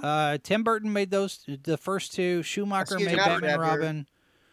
I don't know who did the one directed... with, the one with Jim Carrey where he plays Riddler. Wasn't that Val Schumacher? Kilmer. And Seal. Well, yeah. That was the Val Kilmer. I don't think Schumacher directed that one, did he? I don't know. I thought he did. But... I thought he did both of them. Maybe. I don't know. I have to Google. Look it up. Let me look it up. But yeah, that was. I mean, that was really. I had my daughter watch that, and she just like. She's just laughing the whole time. I mean, anything with Schwarzenegger, I still see you. I mean, it's going to be kind of campy, right? Like, yeah. And she just, you know, I showed her the opening scene where they surfing down from the rocket and, you know, surfing down the buildings in Gotham City. And she's like, what the hell? And, you know, even the architecture of Gotham City, why do they make these giant heads everywhere? Like, are they so rich that you can just build a building and put this giant head that's half the size of the building on there? Like, that doesn't do anything. Like, what the hell? Okay, you're right. Yeah, Schumacher. By the way, Schumacher did direct that one. Batman Forever. Yeah, he did the last two. He did the other two. All right, I had that wrong. Sorry. Burton the first two, and then Schumacher the last two. Yeah. Because once he added Carrie, you know, Carrie took it a little campy in that third movie. And then it just seemed like a natural progression. He just went. You can't blame everything on Warner Brothers because that set design, and you know, the way the Batmobile, the suits. No, that was all, according to Schumacher. That was all corporate mandate. That was all Warner Brothers coming in saying that makes no sense. Do it this way because this is what we're going to do to sell toys. They've all come out and said that. You know how we could sell more toys? Put nipples on the Batsuit. Everyone loves exactly. That's what I can't see. I don't see that. But staring back, Star Wars should have said, "Hey, we're going to make a Grogu animated series. We're going to focus on him. We're going to split him off. We're going to make a toy line off this. We're going to bring Luke back in. We don't have to DH Mark Hamill. We don't have to DH anybody." And we can add some lore now. We can bring other characters and make it on the cheap. That just seems like a very smart and reasonable thing to have done. And and in the modern Star Wars that we're in today, it just seems like they can't make these simple decisions. Yeah, I mean, Disney's always looking for kids shows, right? For Disney XD and stuff. I mean, you know, Grogu and Friends, Grogu and Luke, Luke and Grogu, something like that. Right, maybe. So simple. You could do that, but I don't think they're going to do that. Well, it's too late now. Yeah, it's too late now, but yeah. It's too late for that. Anywho, we'll see. Wow. So how much money do you guys have? Are we going to put in to buy Lucas? I would buy Lucas. I don't want it. I'll sell everything. I don't want it. I got $100 in my bank account. I don't want it. I would fear reading the fine print would throw Kennedy in with it. Well, and that's the other thing is that she would be part of the package. That she would still be in charge of Lucasfilm if they sold it. But I have no problem firing her, though. Yeah. Or I would hire a hitman to assassinate her or something. hey, no. It'd be worth He's the kidding. 20 grand. He's kidding. Say that.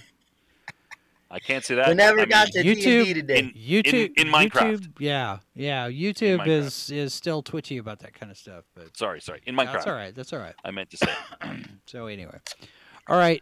This other item showing us just how people don't understand all of this stuff. You know, we're talking about the lore and the canon and the EU. This is another thing here, where we've got people who don't understand how contracts work. Yeah, I saw that. That was funny. Apparently, some people have a problem with the pay gap between Pedro Pascal and Bella Ramsey over on The Last of Us. Got a news flash for you, kiddos. Pedro Pascal's got a longer a longer career, and he's in a hit TV show called The Mandalorian, which is how he got this job. And before that was Game of Thrones. Yeah, and Bella Ramsey is who? I mean, she's been in some. She's been in Game of Thrones, but she's what, 12, 13 years old? How old is she? 16? You don't understand how pay grades work in this business, I guess. Obviously, this is ridiculous. Well, in any business, you got experience and a resume. Yeah, you're going to get paid more than the new kid out of college. Yeah, but then the new kid outside of coming out of college is going to cry and whine over it because that's not fair. Well, yeah. Like Jason knows more about this than I, but doesn't like Hollywood's got a certain minimum payment for certain actors, right? If you've got in a certain amount, like Screen Actors Guild contracts depend on a couple of things. They depend on the size of the role. They depend on the size of the budget. So if you're doing and what kind of project you're doing. So if you're doing a web series, you're doing a television show, you're doing a training video, you're doing a motion picture, feature length, and depending on how long that feature length film is, if you're doing a film that's this many minutes, or if you're doing a film that's this many minutes and this kind of budget, all of these different things factor into the minimum scale for a SAG actor to be working per day, depending on what role they get. So yeah, it's all mathed out. Unionized. Depending on what the union says is going to be doing. So for that girl's 12 years old, you said? I think the character is 12. She may be 16. I don't know. I was going to say she can't even work as long as Pedro Pascal. Well, there's that too. I mean, she's under 18 no matter what. So yeah, you've got that in there as well. Plus, you have probably she's got to have a tutor on set for school. Mm-hmm. Because of that part of the arrangement. So yeah, there's a lot of different things that factor into that. But yeah, the unions, and there's a possibility now that we could get another strike, not just from the Writers Guild, but also from SAG. Hollywood could get shut down at any point, and maybe that factors into all of these announcements of stuff that's coming out from Lucasfilm, because they know if everything shuts down because all of the different unions go on strike at the same time, we're not going to make any of this stuff. Maybe that's the hurry. Well, that could be. But if the writers, the Writers Guild, I think they have voted to what's the latest? They have voted to put to a vote among the union whether or not they're going to strike. So I guess whatever committee or whoever thing, now they're putting it to the general population of the Writers Guild whether or not they're going to go on strike. And it could be 2008 all over again. We have a writer's strike, and we saw how many films and TV shows got affected by that. Second season of Star Trek The Next Generation all the way back in 98, that had a problem because some of the episodes that we got in that season were based on scripts that had already been written, but they had been written for Star Trek Phase 2 that never got produced, and they reworked Decker and Ilea into Riker and Troy, and that one where Troy ended up getting pregnant by that alien? And she gave birth, and it grew up and died all in like a day and a half. Mm-hmm. That was a Phase 2 script. Ilea was the one who got pregnant, and they retooled it because they didn't have any scripts because the writers were on strike. That's crazy. So they had to rework this stuff, and we could see the same thing here, where we don't have not just the writers, but if the Directors Guild goes on strike, if the Producers Guild goes on strike, if SAG goes on strike, nobody's going to be working in Hollywood, because Hollywood can't afford that. No, right now. Can't. They can't. They're already hurting. No, they cannot afford that. They can't afford it, but they may get stuck with it. because if one goes on strike, the others might do it just in solidarity.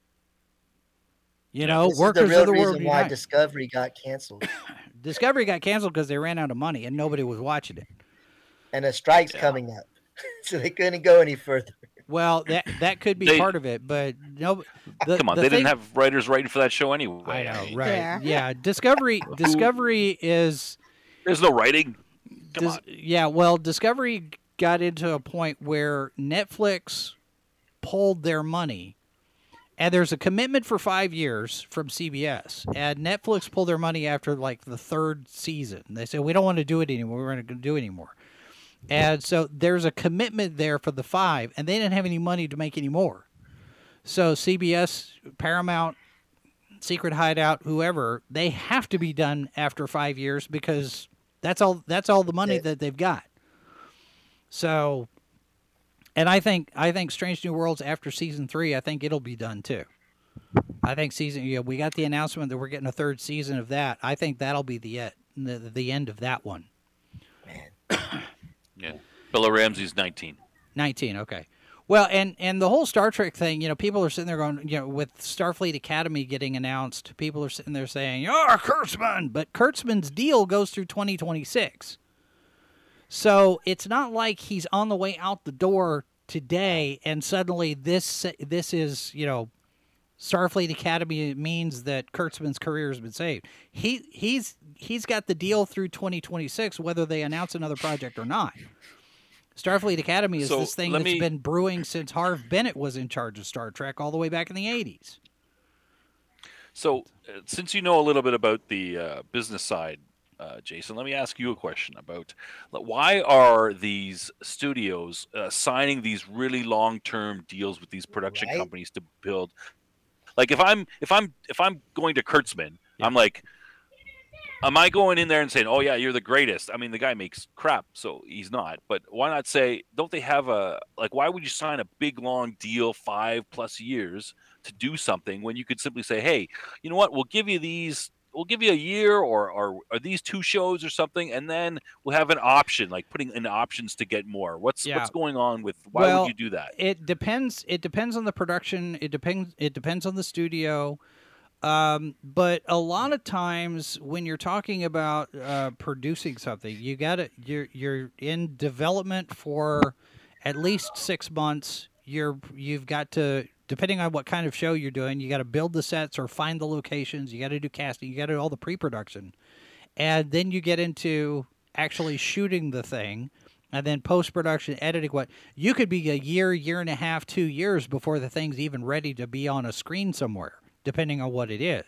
So it's not unusual to sit there and say a 5-year deal because it's going to take you about half that long to just get one thing out. Yeah. I'm not questioning that. It's my question is, why would I say to someone and say, "Hey, I'm going to give you this super long deal and you're going to do every single show for my brand during that amount of time," as opposed to going saying, "Hey, you make this Star Trek show for me with whatever basis, and then if it's good, then maybe I'll hire you for another one." Or why would I say, "Here's 10 years or however long, and you do every show for me?" And because now, like, you know, like if I'm CBS, Paramount, I'm like, "Hey, this guy is, you know, by any objective measure, Star Wars is not doing well. There's so much, you know, complaints." And even if I was the executive and I liked what he was doing, I would still say, "Well, guess what? The fans don't like it, so I'm going to get rid of this guy, and I'm going to bring in somebody who can make me some money." Yeah, right. So why would I do these big long deals instead of, you know, at least put an out in them? Well, and there may be an out, but we don't know what would trigger that. And you know, it's like it's like Constantine Films. Constantine Films is a film studio based in Germany. And they have had the rights to the Fantastic Four. They've had the movie rights to the Fantastic Four for decades. They're the ones who made the George Romero Fantastic Four movie that nobody's ever seen because it's only available on YouTube. It's never been. I've seen it on YouTube. Yeah, I've watched it. It's never been officially released because it was never intended to be released. They made that movie because they were contractually obligated to do something within a certain amount of time to keep the rights. Now, if you go back and you look at the one, the Miles Teller, the one that Josh Trank made, Constantine Films is involved in that one as well, and they're involved in all of the other ones because they own the movie rights. Yeah, but the Fantastic Four is an unusual setup. Like, no one is going to make a deal like that, right? Like, the deal, from my understanding, is that as long as you keep making a Fantastic Four movie over, I don't know, I think it's a 10-year period or whatever it is, like that, yeah. Then Marvel, then otherwise the rights go back to Marvel. So they're just making these crappy movies in order to keep the rights. Yes. But, I mean, everyone has surely learned from that. You're not going to structure, like, Marvel. If you're Marvel, you're not going to... Marvel made the first mistake by saying, oh, yeah, you can have Sony. Go ahead, have Spider-Man, you know, in perpetuity. So they're like, okay, well, that was a big mistake. Now Spider-Man's popular. Let's do... When we sell the Fantastic Four, we can't do that. Okay, we'll put a limit on it. If they don't make a movie in 10 years, then, you know, we get it back. Okay. But, I mean, that's obviously a mistake still, too. So... everybody surely is not doing stuff like that. Like, why would you, you know, sit here if you didn't have an out?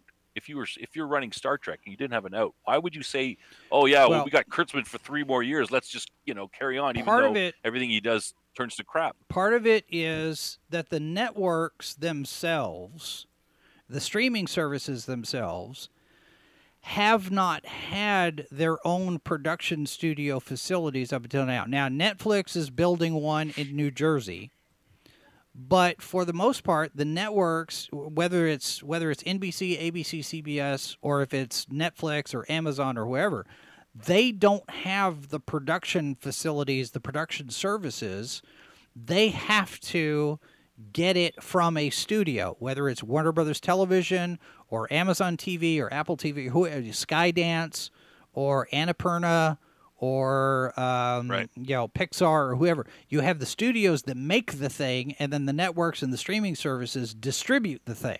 They're not responsible for making it. They provide the money because they're licensing, they're paying for the right to distribute this. Now, CBS, Paramount Global, they own Star Trek. They own the license to Star Trek. But since they don't have the facilities to actually make Star Trek themselves, because that's not what they do, they're a distribution company.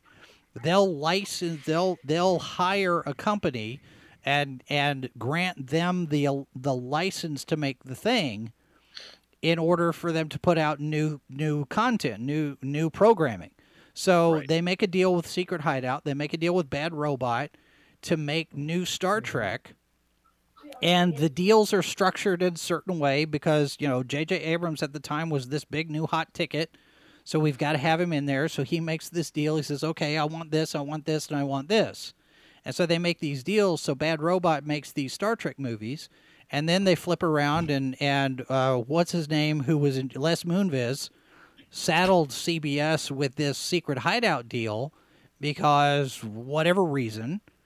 And so Secret Hideout now has the license to make the official Star Trek material until 2026, at which time they look at, okay, well, we have these clauses in the contract. Did you fulfill your part? Did we fulfill our part? Blah, blah, blah, blah. They do the renegotiation. And in 2026, they decide if they're going to keep going with it or not. Now, as far as any kind of a trigger in the meantime that says your ratings threshold has not been met, you've overspent your budget, whatever, we're going to kick you out, it would be nice to think that, but so far that hasn't proven to be the case because he's still there. And you're basically saying that that it's just, you know, it's a bad deal from the, you know, the studio, or sorry, the network's perspective. They should have maybe structured a better deal and just not given these guys carte blanche and do whatever you want. And also consider that Les Moonves is the one who made the deal, and then Les Moonves got fired from CBS, you know, because of all of the, you know, the Me Too stuff and the things that came out about Moonves. Moonves had to resign and retire or whatever and go away. So the people running CBS now, and then, of course, you've got CBS and Paramount merging, so then you again have another group of people that are in charge, and they get stuck with this deal that they didn't have anything to do to set up. Yeah, this sounds like the Americans' National Football League. You're a rookie. You're coming into the draft. Oh, you're hot. You got all the buzz. We're going to throw them an $80 million deal for 5 years. after 2 years, you realize, oh, this guy's garbage. Yeah. And he's no good. You fired the coach. You fired the guy that drafted him. He's still stuck there, and they can't get out of the contract. Yeah. Yeah, but I'm just like, there's an lawyer. Hollywood has an army of lawyers. You'd think there'd be some lawyer working the thing saying, hey, you know, we really think these guys are going to do really great, and they might be the greatest thing since sliced bread, but maybe we should put this little line in the contract just in case, because we've had it happen to us before. Maybe put it in if they don't meet a certain, you know, these certain things, just to keep us safe, because, you know, I'm your lawyer and it's my job to protect you. Yeah. So put these couple lines in there, and even if they never happen, you know, we at least you can fire the guy. It could, but they don't do that. Yeah, but it could very well be that there's something in the contract that does that, but we don't know what that triggering mechanism is that would cause that to happen. But also consider too that if you've got things that are currently in production, like Strange New Worlds or Lower Decks, they're not going to just shut down. You're going to have to, sure. I mean, they've made the streaming service, so CBS, Paramount Plus, they've made the commitment for however many number of seasons. They have to see that through, or they're in breach of contract. So, yeah, you know, you're caught between a rock and a hard place on some of this. Yeah. You know what I think what you need there, Jason, is you need to get some lawyer types, Hollywood lawyer types on your contacts list to get them in there to you know, feed you information about what the heck goes on in these negotiations. You know, that's not a bad idea. Maybe next time you talk to Cameron, see if he's got any friends. Possibly, or nobody. Possibly. I know a thing or two about a thing or two. I can probably reach out to some people and see what I can find. Because it just doesn't seem like, you know. And I'm a layman. I know nothing about any of this stuff. Yeah, I've not been involved. It just seems to me very unusual that a huge Hollywood studio would not have some protection to protect them from, you know, like if you're telling me I've got to get, you know, if I'm unhappy with Kurtzman and what he's doing, I got to get him to make, you know, movies for the stuff, TV shows for the next 3 years. And I'm hating this guy. He's destroying my brand and everybody hates everything he makes. And I got to still employ him. That just seems like, but that's the question right there that I wanted to bring up is Kurtzman going to his bosses and saying, look, this is the best we can do. These ratings are comparable to what Disney's putting out with Star Wars or what they're doing with Marvel, what Netflix is doing with this. Well, because we don't know what the numbers are. Yeah, that's not the metric that they use. They are only looking, they're not comparing to other productions. They're looking at their own internal numbers based on watch time, based on subscription numbers, depending on how many people are subscribed to Paramount Plus, for example, how many tickets they sell in the movie theater, box office performance for that particular film. They're not comparing to other productions and other networks because past, you know, so here's the problem. Different.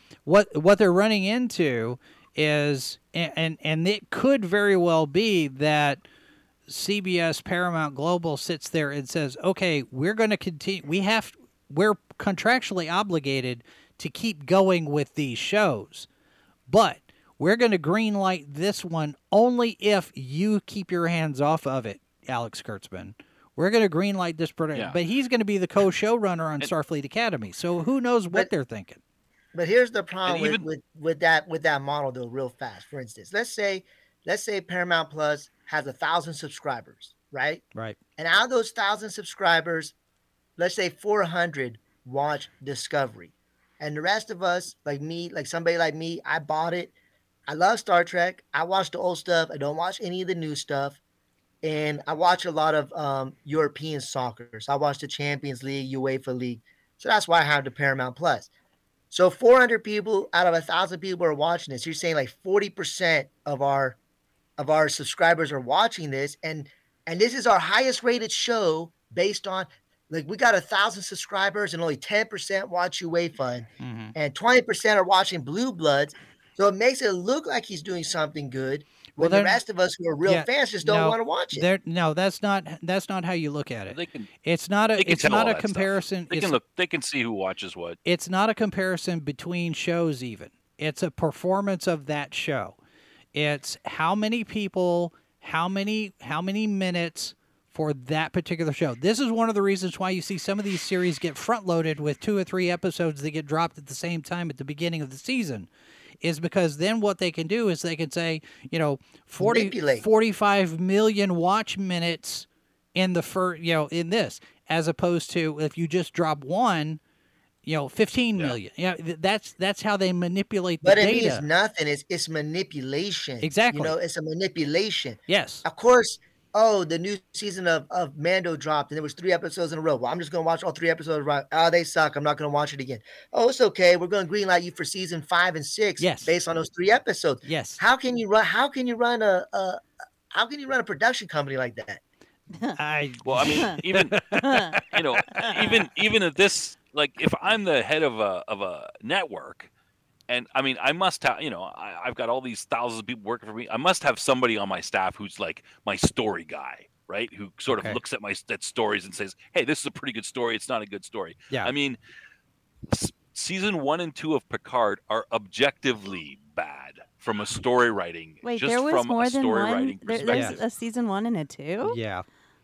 Season 1 and 2 are objectively bad. Like, you could get in, you know, go hire an English professor who you know, story writing guy, and he come in and say, "Wow, these things break all the rules of story writing. They suck. No wonder nobody watches it. It doesn't even matter what the content is about it, just the way that they're pieced together. It's stupid and it's bad." Like, you could have somebody come in and say, you know, if I'm the head of the network and I don't know anything about creativity or anything, at least I could have a guy who could say, like, "Wow, like, this is, they're going to shoot this. This is really, really bad, man. Yeah. This is like not even a good story. Never mind that I hate science fiction or whatever. I mean, it's bad." Like, surely you could have that and someone say, "Oh, maybe we should, you know, not give these guys any more jobs. They seem to be screwing everything up." You would think, but depending on how the contracts are worded, they might not have that much ability to influence the creative process. That, you know, it could very well be that they have the distribution deal in place. And again, remember that the people who are in charge of the streaming service right now, the people that are in charge of Paramount Global, they're not the ones that made the deal with Secret Hideout.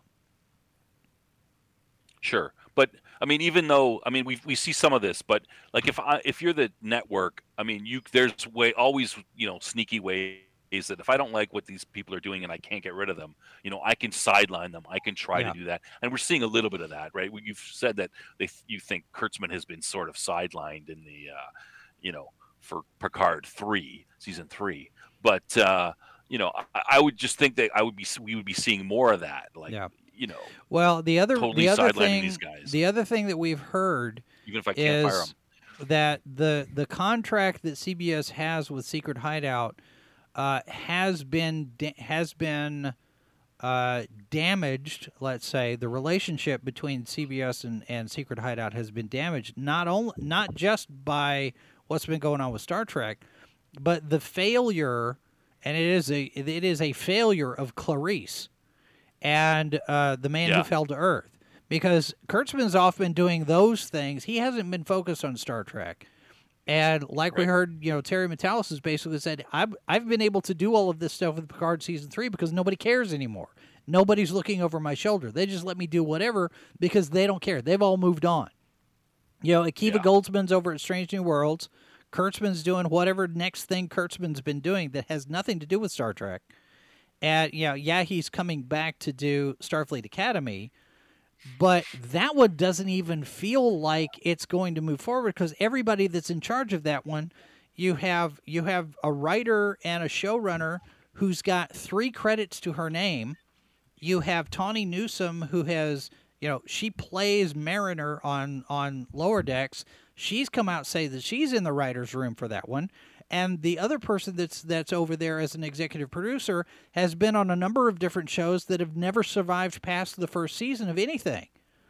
You know, all of these shows have been canceled to fail. You're telling me that they're basically doing that, right? I don't understand where this production is coming from.